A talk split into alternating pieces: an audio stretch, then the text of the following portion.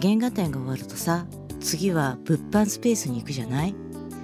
うん普通だとね。人数多くてひしめき合ってレジもめっちゃ並ぶんだけど30人が入ってばらけて時間2時間ぐらい私じっくり見て出てったのかな。その後の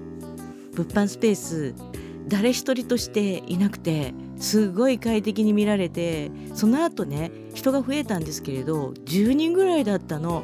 うわこんな原画展もないよねって平日に行ってよかったと思いました。